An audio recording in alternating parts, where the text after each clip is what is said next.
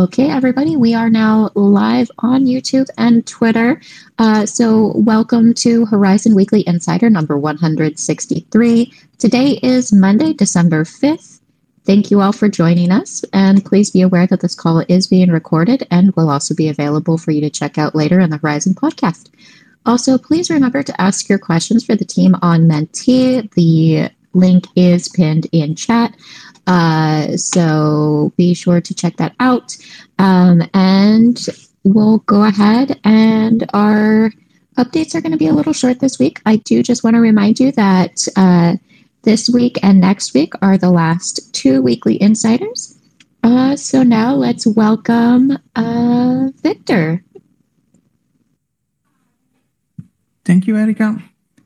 From the EVM uh, sidechain perspective, uh, looks like we are close to the um, final integration of the new circuits uh, in the SDK. I was just uh, recently informed that uh, we have uh, the 060 candidate ready and tested. during testing some the integration between the new circuits and the SDK that was supposed to integrate those circuits. Some bugs were raised and fixed in the last two weeks. Um, now that we have an SDK version that is compatible with the new circuits, we can push forward also the merge of the two uh, versions of the SDK we have now. The SDK account uh, that uh, has that was born with the project of the EVM sidechain and the UTXO, uh, that is the general uh, um, stateless uh, model we inherit from Bitcoin. And we, we are getting close to the unique SDK version that can be declared as soon as we register a new sidechain in one way or the other. Uh, just to summarize all the good that was done for the EVM project, uh, we turned uh, something that was, uh, let's say, like Bitcoin into Ethereum in a sidechain. Uh, it's it was not uh, very easy to do because of the many differences um, in the uh, cryptography, transactions, uh, uh, block, and many other, let's say, conceptual differences that are there in the two models.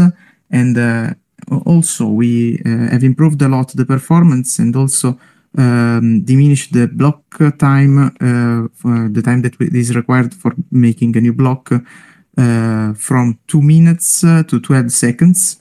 And um, also we uh, re redesigned the entire interface of the sidechains in order to uh, be compatible with all the tools, apps, and apps that are available for Ethereum as well and uh, doing so we uh, open up our doors to uh, the huge community that ethereum has.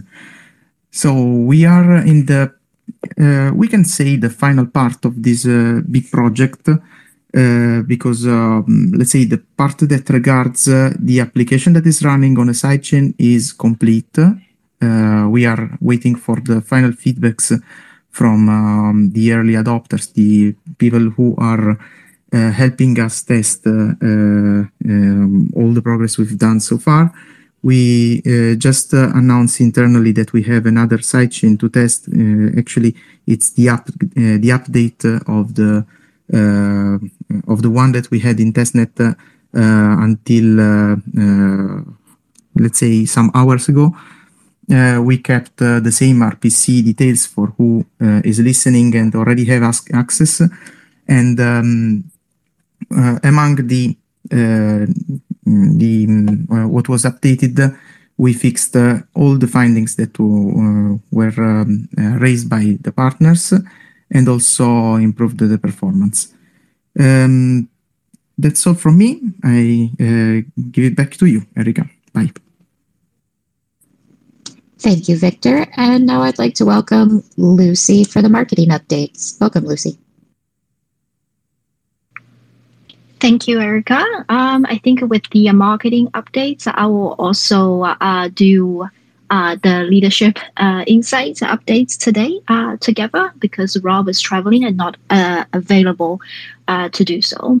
So, um, Well, we already announced the uh, new Cobalt release last week. Uh, so the main new feature we mentioned added to the wallet is the built-in uh, test token faucet. Uh, when on testnet mode.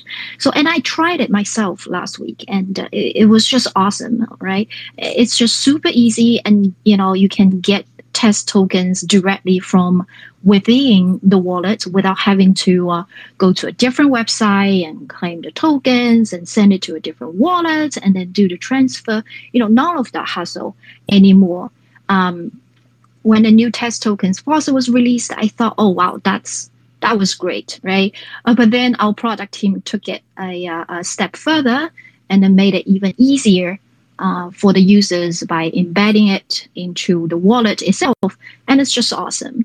You know, these types uh, types of uh, um, improvements and features when they're not you know necessary groundbreaking technologies, but they really focus on user experiences and ways we can do to make the crypto and uh, you know Web three experiences easier and the more intuitive for everyone. You know, so Web three products and services won't be only accessible for uh, for the crypto savvy you know people so and then really this this uh, mentality and the commitment conveyed throughout our uh, product design and development is because as a team we really believe that uh, web3 should be for everyone you know it's our mission to make it accessible secure uh, and user friendly for everyone uh, and we are doing it by you know innovations as well as attentions to uh, to details and small improvements over the time. So uh, kudos to our product team and design team and also our community for providing your user feedback. So make sure that you update your Cobalt wallet for the latest version. You know it should be uh, 2.3.1, I believe. So you can check that on your on your app. And uh, uh, also, the Horizen Academy recently released several new articles with topics around Web3, security, and the interoperability. Uh, the Academy team is really doing a great, great job, not only at uh, uh, pushing out new educational content every week, uh, they're also building a new framework for the Academy, which will enable again, you know, better use uh, user experience, uh, making their learning journey more intuitive and easier. So there's more to the Academy mission of educating more people about Web3 and crypto.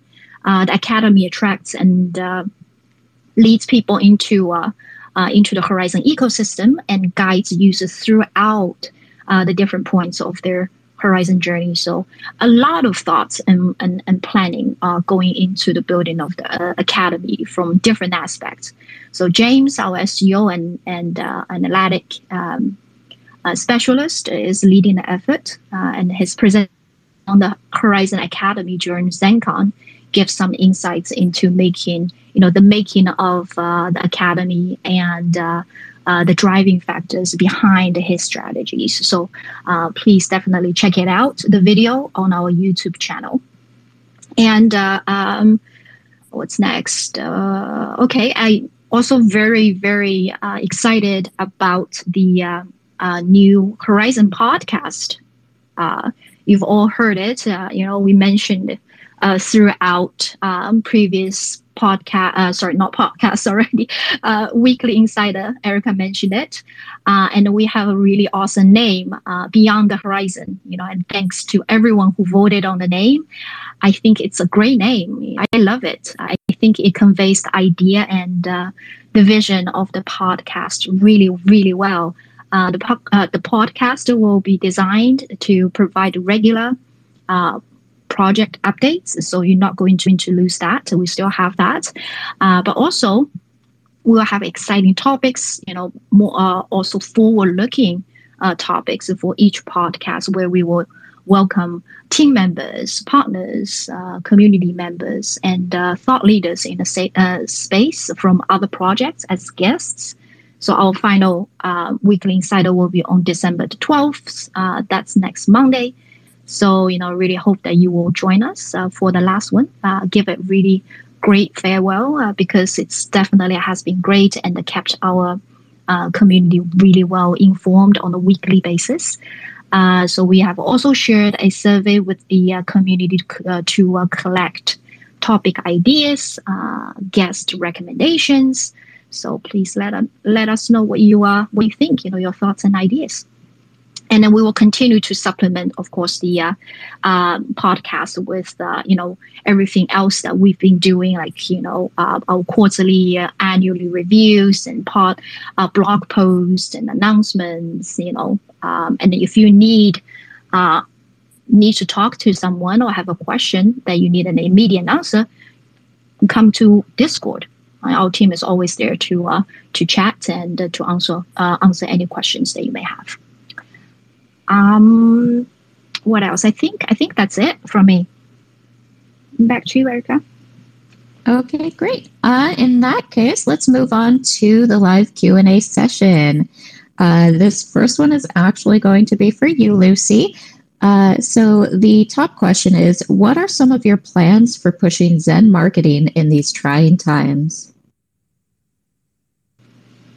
Oh wow! Um, I think we've been doing, uh, you know, a lot of work, continues to uh, do the same uh, work that we've been doing, you know, during trying times. Uh, you know, I think all the challenge times we've been through many, many cycles in the past five years and different challenges. And each time, while they're very uh, difficult, it also presented us opportunities as well, you know, opportunities for us to improve, to push us to make ourselves more efficient, effective. Um, and I think, you know, we are doing just that. Uh, you know, right now we are uh, revisiting, you know, what the things, uh, all the things that we've been doing, and with the upcoming deliveries, uh, we are looking at, you know, the things that we can improve, new additions that we can add to our strategy, um, and also we are hiring as well. Uh, we are we have a new position actually for community manager, a senior community manager. Uh, so if you are super passionate about crypto, uh, about uh, blockchain community, you know, especially uh, about Horizen, definitely, you know, reach out and let us know. We would have, you know, love to uh, uh, to have you. We work, uh, you know, with a group of uh, really awesome people, and we would want to add more awesome people to build on, to help build on and uh, uh, grow the Horizen ecosystem. Uh, so, and other than that, you know, join the the community and chat with us. Um, yeah, just just reach out, and then everything else, we are just you know keep our heads down and do the same good work that we've been doing uh, and continue to you know keep our heart and ears open um, and uh, listen to our communities and continue to make improvements. Fantastic. Thank you, Lucy. Um, so this next one might be for Victor. Victor, I'm not sure if you can answer this one. Um, the question is I wonder what is the advantage of limited issuance as layer one compared to the unlimited issuance? Well, I try to answer this one. Actually, uh, some of our colleagues, uh, let's say the newcomers, uh, also have the same question, and uh, it's something that uh, um, I usually answer by saying uh, that in some in some cases can be good to have all the cake for you, and with the cake I mean the performance. So. when you have just one layer one, you are limited in the throughput, for example, and uh, the remaining throughput of a, a, public blockchain cannot be uh, necessarily enough for uh, your use case. While uh, having uh, your own blockchain or a blockchain um, for many for for a selected number of use cases, while other use cases are covered on other side chains, can be a good way for scalability. And we are not the only one to think uh, of this and uh, similar um, paradigms are uh, being used by our competition and other networks. but more or less, in general, this is one of the main advantages that I see.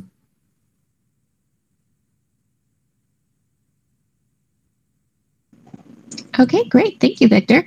And now for the third question. Um, so, Victor, this one also might be for you. Are there any updates on the differences between your EVM and others on the market? Sure. Yes, uh, there are some differences. Um, let's say that the majority of uh, the EVM that we can find on uh, layer twos are usually on optimistic rollups. And uh, optimistic rollups is a kind of sidechain that uh, doesn't have their own uh, consensus on the chain. So they rely on the consensus of the uh, main chain. So they uh, inherit security from uh, the, in, in particular from Ethereum, so from the large network of layer one. by doing so, they are limited from, let's say, economical principles uh, and uh, let's say not to get too much in detail the time required for example to move back some funds from um, and from a sidechain to the layer one becomes very high in our case, this is not uh, not true, not equal, uh, and we are not limited by such. Back to you. Thank you. We do actually have time for uh, the last question, which, uh, Victor, I think is once again uh, for you. The question is What is the latest timeline for EVM sidechain public testnet? When can we test? Well, um, officially, uh, we were saying since a while that uh, we will open it up uh, more or less in half January. Uh, we might uh, uh, open it up a bit earlier, given that, let's say, the application is more or less complete. by the application, I mean the entire sidechain, the sidechain app, uh, not considering what relies uh, on, on the bottom part, that is the fundamental uh, part, that is the circuit, because it required uh, mm, the new version of the SDK that is not uh, it is not yet ready. So once that one will ready, we will be ready to make uh, the last deployment in testnet. That will be exactly like the one uh, we will have in mainnet, uh, just with the difference of some bugs that we will find and fix uh, on the way. But apart from that, we are discussing this during these days actually one criteria that we have given to ourselves uh, before opening uh, the network up for public testing, uh, testing is uh, an explorer to be available. Otherwise, people uh, can deploy contract, can interact, can uh, use the faucet, but they cannot they cannot easily browse the transaction they make and interact with contracts.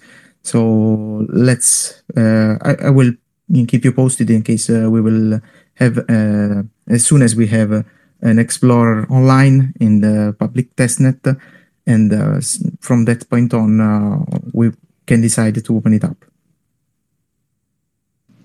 Wonderful. Maybe I can also sorry eric i just wanted to add uh, you know a few kind of uh, some thoughts to our differences uh, to our evm you know there are certainly a lot of uh, uh, EVMs are out on the market, you know, but I think it, from my perspective, really, I do believe uh, uh the, our the Horizen EVM uh, provides very unique opportunities. You know, uh, it will open up the Horizen ecosystem to the broader crypto um, community, right? to the Ethereum community and allows Solidity developers to easily you know, utilizing the existing uh, tool uh, uh, tooling, you know, to uh, seamlessly deploy uh, smart contracts and uh, products on on Horizen, and that enables users to access, you know, asset access new new assets and new markets. You know, we also, you know, as you know, Horizen um, has the focus. We we're focusing on security, transparency with privacy. So these are added value we will be able to bring to our EVM platform, and anyone who wants to build on our EVM. You know, these value propositions are especially attractive to uh, uh, business users. You know, especially enterprise level users. So for end users, it also allows the peace of mind uh, with uh, enhanced uh, security and the transparency our industry so badly needs while preserving the user privacy, right? So we are also ex- exploring uh, the possibility of adding, you know, maybe I don't know, uh, an EVM layer on top of other blockchain frameworks, you know, just uh, to uh, enable uh, even better interoperability uh, and also you know so allows users to benefit from uh, multiple ecosystems uh, just making everything again much easier and accessible for everyone uh, you know to have this plug and play uh, kind of uh, capability. So that way you know just re- reduce the resources and time for developers to launch new blockchain blockchains or um, products uh, and making it easier for people to use uh, products that built on our EVM. That's it for me. Okay, great.